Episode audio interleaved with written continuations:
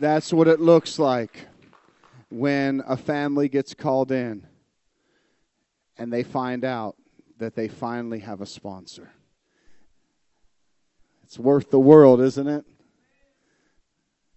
God's a world changer. And think about that. That's somebody around the world that may never, ever meet that little kid. But what I love is what the mama said God has responded. God has responded. And maybe He's using you to respond. I remember when I called my wife Lorena to tell her about this program, and uh, I couldn't talk. And she's like, honey, I don't know how to agree with you because you won't stop crying. and I, uh, it was, it was, it was life changing. And, um, and, and we have never regretted. And there have been lean times in those 10 years, but it's, God has always provided that ability to make sure that we have something to give. And we've always made sure that we've kept that commitment to God because He called us to that.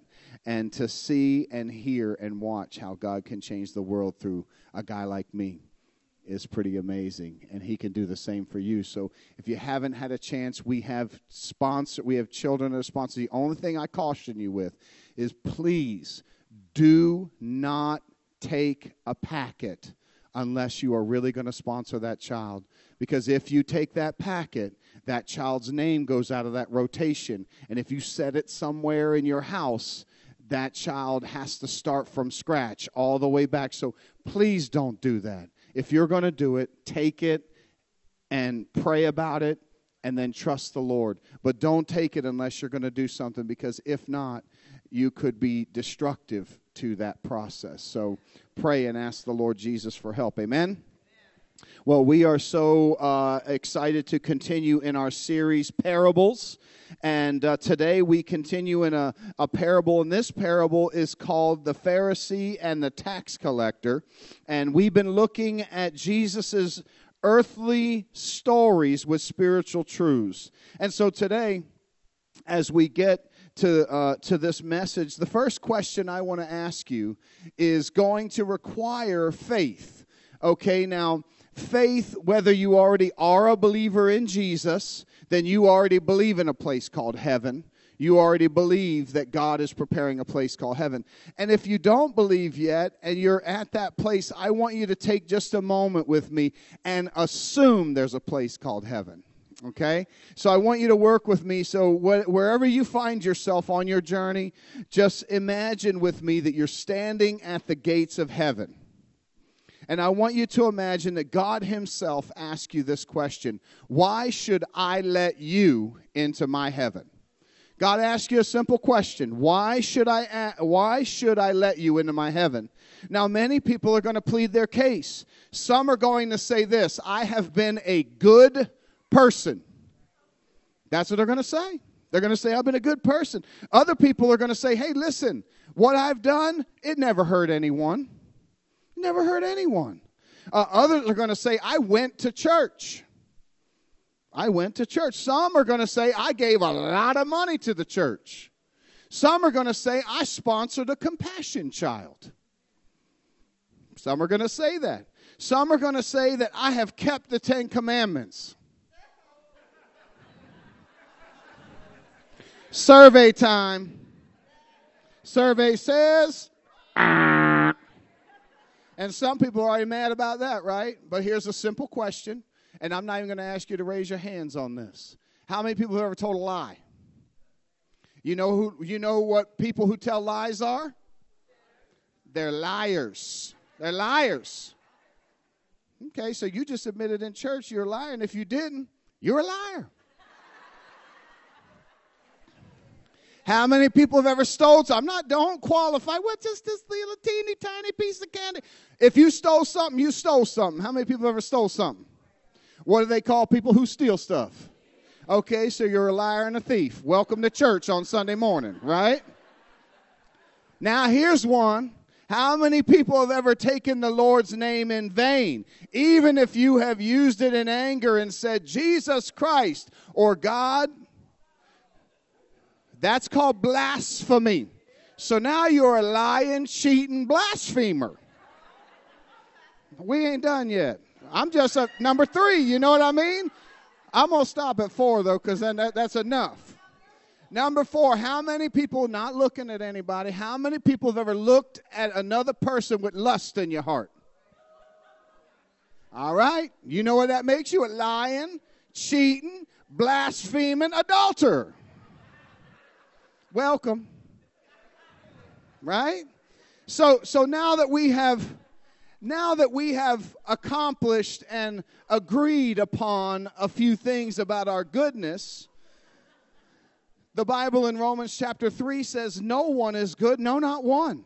Not one person is good. So when you find yourself in that position, we find ourselves there. And some people would say, Hey, I only broke four of the commandments. I'm, I'm still about, you know, I'm at 60%. Can I get in? Right? No, now, now, now. Here's the problem. If I ask some people and I say you broke the Ten Commandments, and you say you only broke four out of the ten, so God should let you in, or you would say, "Hey, I know God would let me in," then you just broke commandment number one, and you made a God in your own image, a warm, fuzzy God that hugs you, doesn't care about holiness, and doesn't care about justice, and you made a God in your own image, so you're up to five See, it just keeps getting worse from then and there. So, so when we come to this place, it's hard to hear for people who truly believe they're good people. It's hard to hear. Not a lot of people like to hear it. Imagine, imagine this, and I'm going to try and, and, and, and bring it into a sense that maybe might make a little bit of sense to us uh, in our culture today in 2019. Uh, imagine that I told you I had some good news for you today that that that anonymous person paid a $2500 traffic ticket for you all right they paid it in full for you now some people are going to say they didn't pay it for me because i didn't do nothing. Right? You say what is. That don't make sense. They should have gave me that $2500 i don't have a $2500 ticket right? The good news, that really wouldn't be good news because you didn't feel it, you didn't see it, you don't feel like you needed it, right? But then, then you find out that there were some of those little cameras around. See, this happened to me in Virginia. I still think it was a setup, but anyway. My wife believes, she's like, You got a speeding ticket, right? because she was happy because she had one and I didn't. And I was always like, girl, I ain't got no speeding ticket. I still plead the fifth on that, but they do have my picture. right?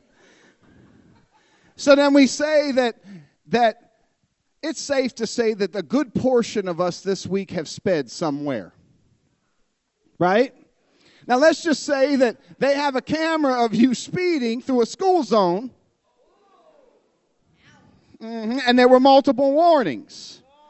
Then all of a sudden you find out that it was you and they have a picture of your car and license plate. No matter how much you plead the fifth, somebody got your picture and you owed some money and somebody stepped in and paid for you. Now, by me telling you exactly what you did, explaining it to you, and showing you a picture of it, all of a sudden that good news is really Right? Right? It's truly good news.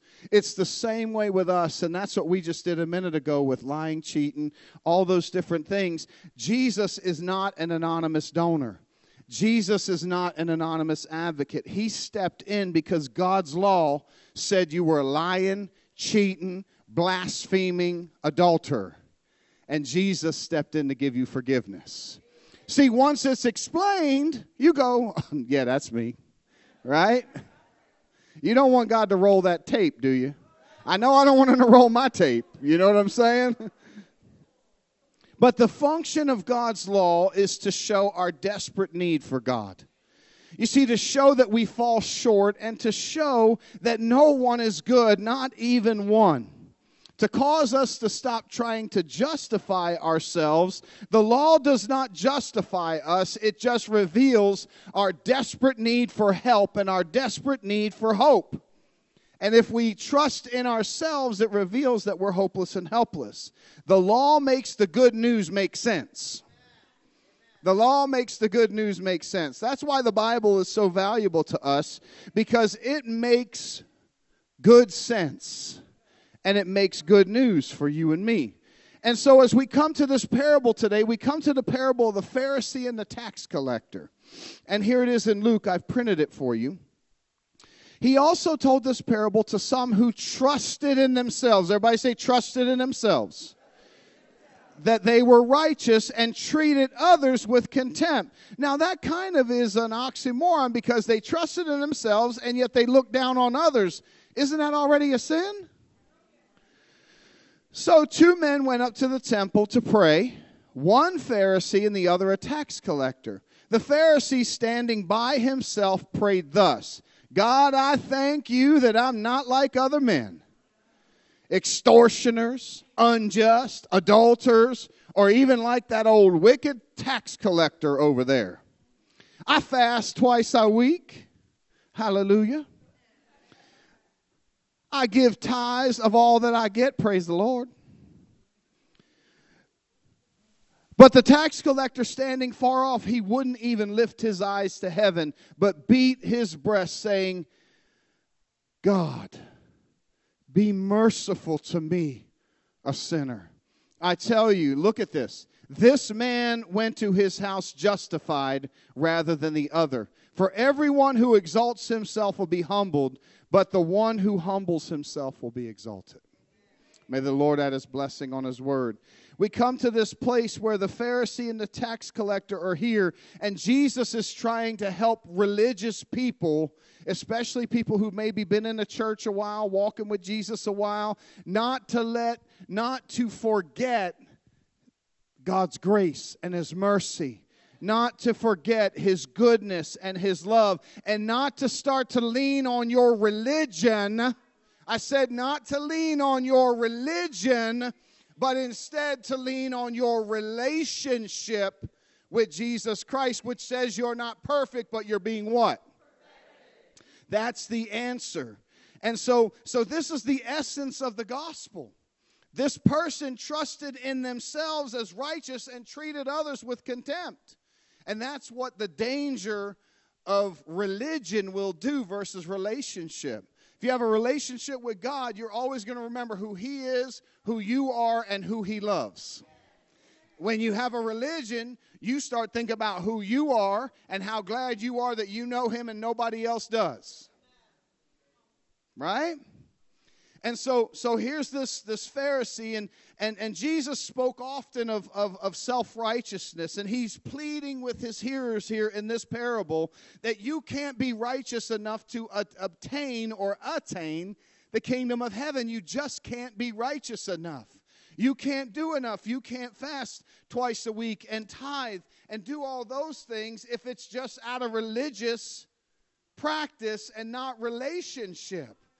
What's the purpose of fasting? To get closer to God.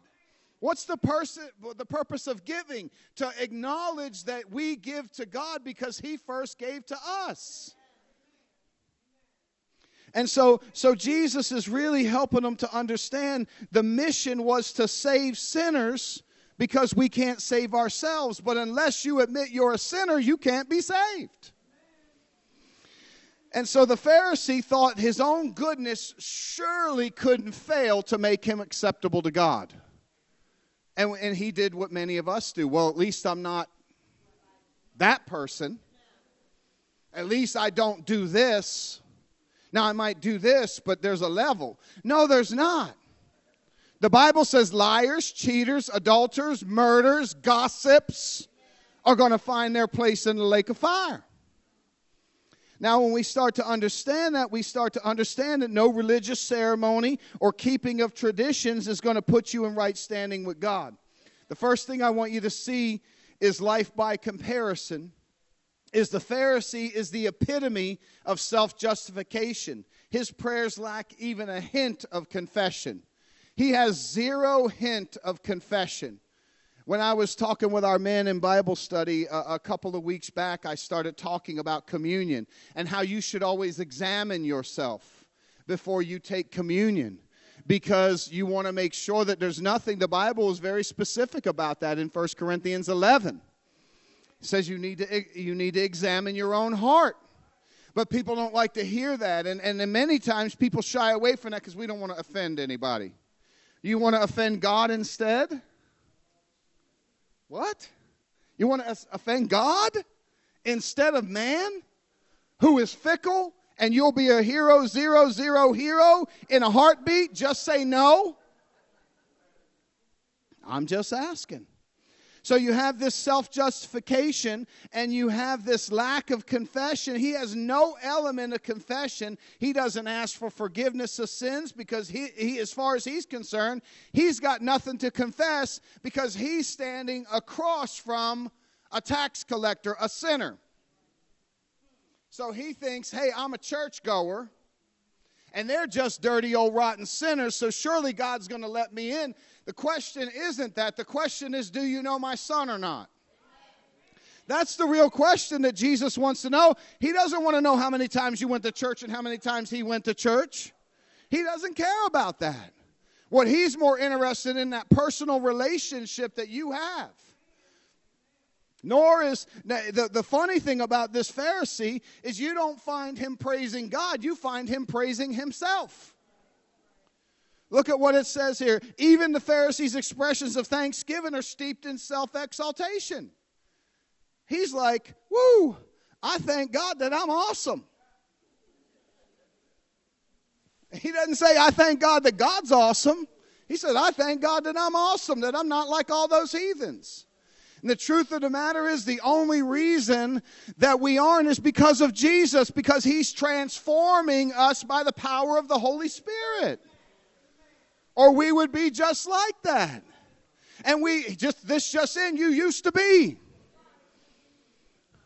When I go back to where I come from, and I remember I was one of those people.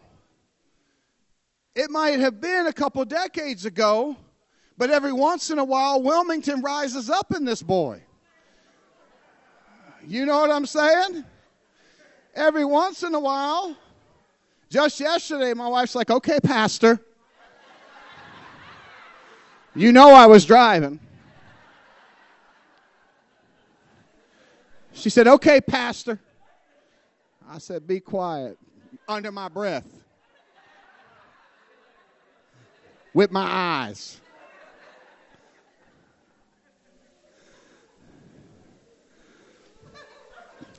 The funny thing about this is that when you, you can't find any reason to praise God because you're praising yourself over all that you have done, not recognizing if it wasn't for God, you, there would be nothing. And I, am going to say this, and, and I want you to, to, to even check it out all through Scripture. God doesn't hear those kind of prayers. You don't believe me? Go to Isaiah 58. Go to the Psalms. These wicked people, God says, I didn't hear you. They would say, We were fasting and we were doing. He said, You only fast to manipulate me. I got nothing to say to you. When you start loving the poor and reaching the poor, then then I'll hear from you. Until then, I ain't got nothing to say. As a matter of fact, go have a Big Mac. Because you're over here looking all, oh, I'm hungry. Jesus is like, it ain't doing nothing for me. Get you a supersize and shut up while you're doing it. But if you give that some of that supersize to the poor, then holler at me. This is what's happening as we look at this. And the tax collector, he stands at a distance, probably at the outer room. And as he's calling out, he's, he's calling out to God, knowing of his unworthiness, knowing that all he has is the hope that the God that he's heard about is merciful and kind and loving and just and good and not like this other guy. But he's not even judging that guy. He's just saying, Oh God, help me. God, have mercy on me. I'm at your mercy. The burden he carried was so overwhelming, he couldn't even lift his eyes to heaven. I've been there. I've been there. And he speaks from his heart. and God was listening intently to his prayer. The tax collector exhibits exactly what Jesus spoke about. Blessed are the poor in spirit, for theirs is the kingdom of heaven. What does being poor in spirit means? Number three, being poor in spirit means admitting that we're spiritually and morally bankrupt and unable to pay for our own sins. We just have, have mercy on me. We just simply say, Please forgive me, God. I need your grace to make it through. Lord, all I have is you, and I'm at your mercy. And Lord, I'll serve you until my dying day, and I'll help others find the way at your mercy. So please forgive me. That's all you have. You understand I got nothing. I'm empty. I'm impoverished. I'm despised. I'm bankrupt. I'm pitiful. I'm desperate. I'm a beggar. And God takes paupers and makes them princes and princesses. Amen. We just have to get to that place. We have to get to that place where we understand you see, number four, the tax collector recognizes his sinful condition and knows he's at the mercy of God. The Pharisee thinks he can lean on his own morals, on his laurels, on his behavior, and even in the process, he was already breaking God's law in the process. But, but the tax collector, he's recognized as man, I'm brokenhearted over my sin. And Jesus said something so powerful. He said, That man went away justified. That man was made righteous. You know why he was made righteous? Because he repented, he confessed, and God forgave him. The other man didn't walk away righteous because he didn't have anything to confess because he was trusting in his religion. That man walked away knowing beyond the shadow of a doubt that he has now a relationship with God. No amount of good works, no amount of church attendance, no amount of tithe, no amount of community service, no amounting of loving our neighbor is enough to blot out our sin. The only thing that blots out our sin is the blood of Jesus Christ and nothing else.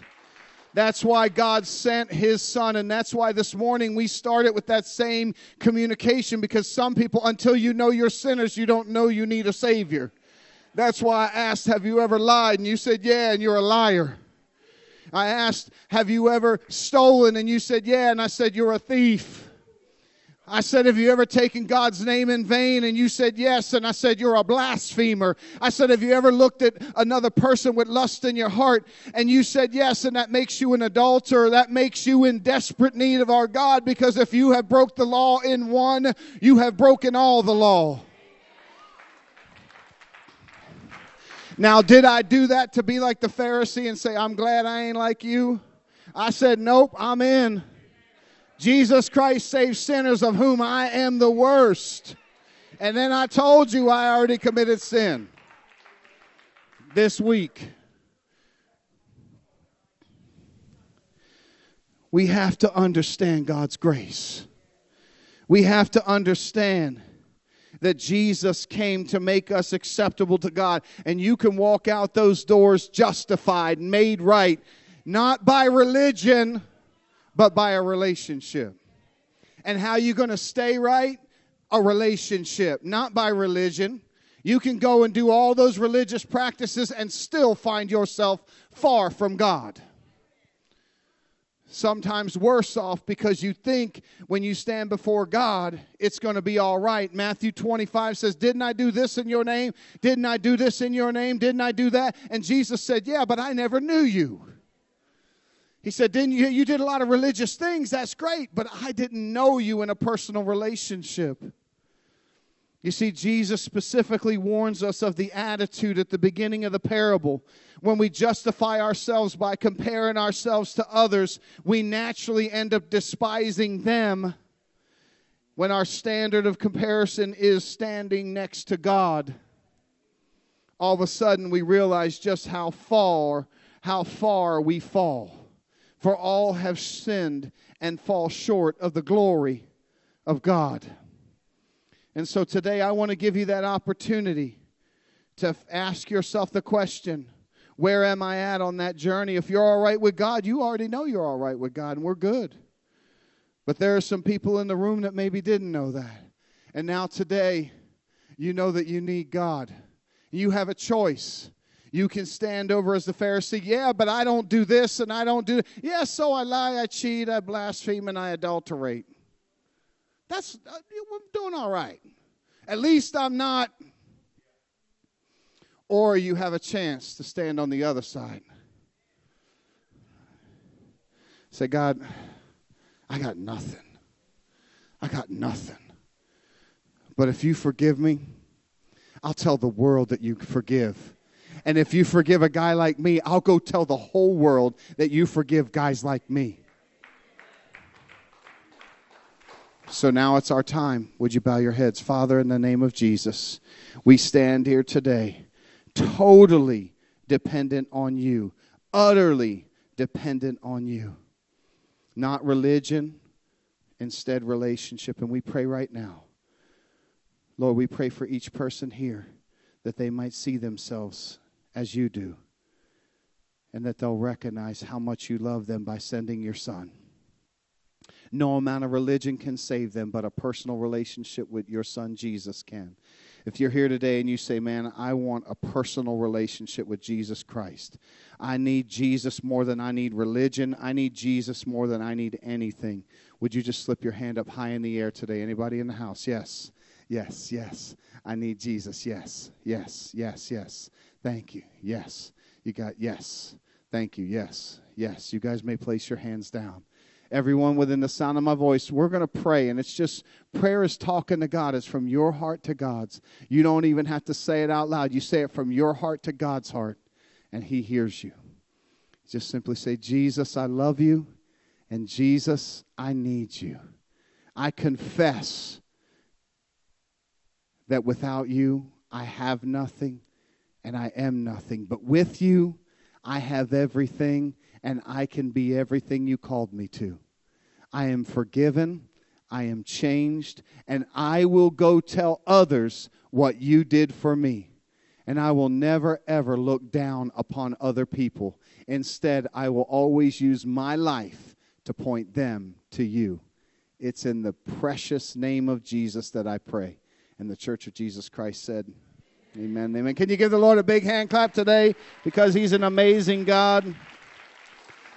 If you said that prayer, welcome to the kingdom of God. I do want to remind you if you'd like to be baptized Easter Sunday, we have baptism at Paso Grill Beach. You can get details. We'll give you five invites to pass out uh, to friends to invite them to your baptism. You can sign out up in the foyer.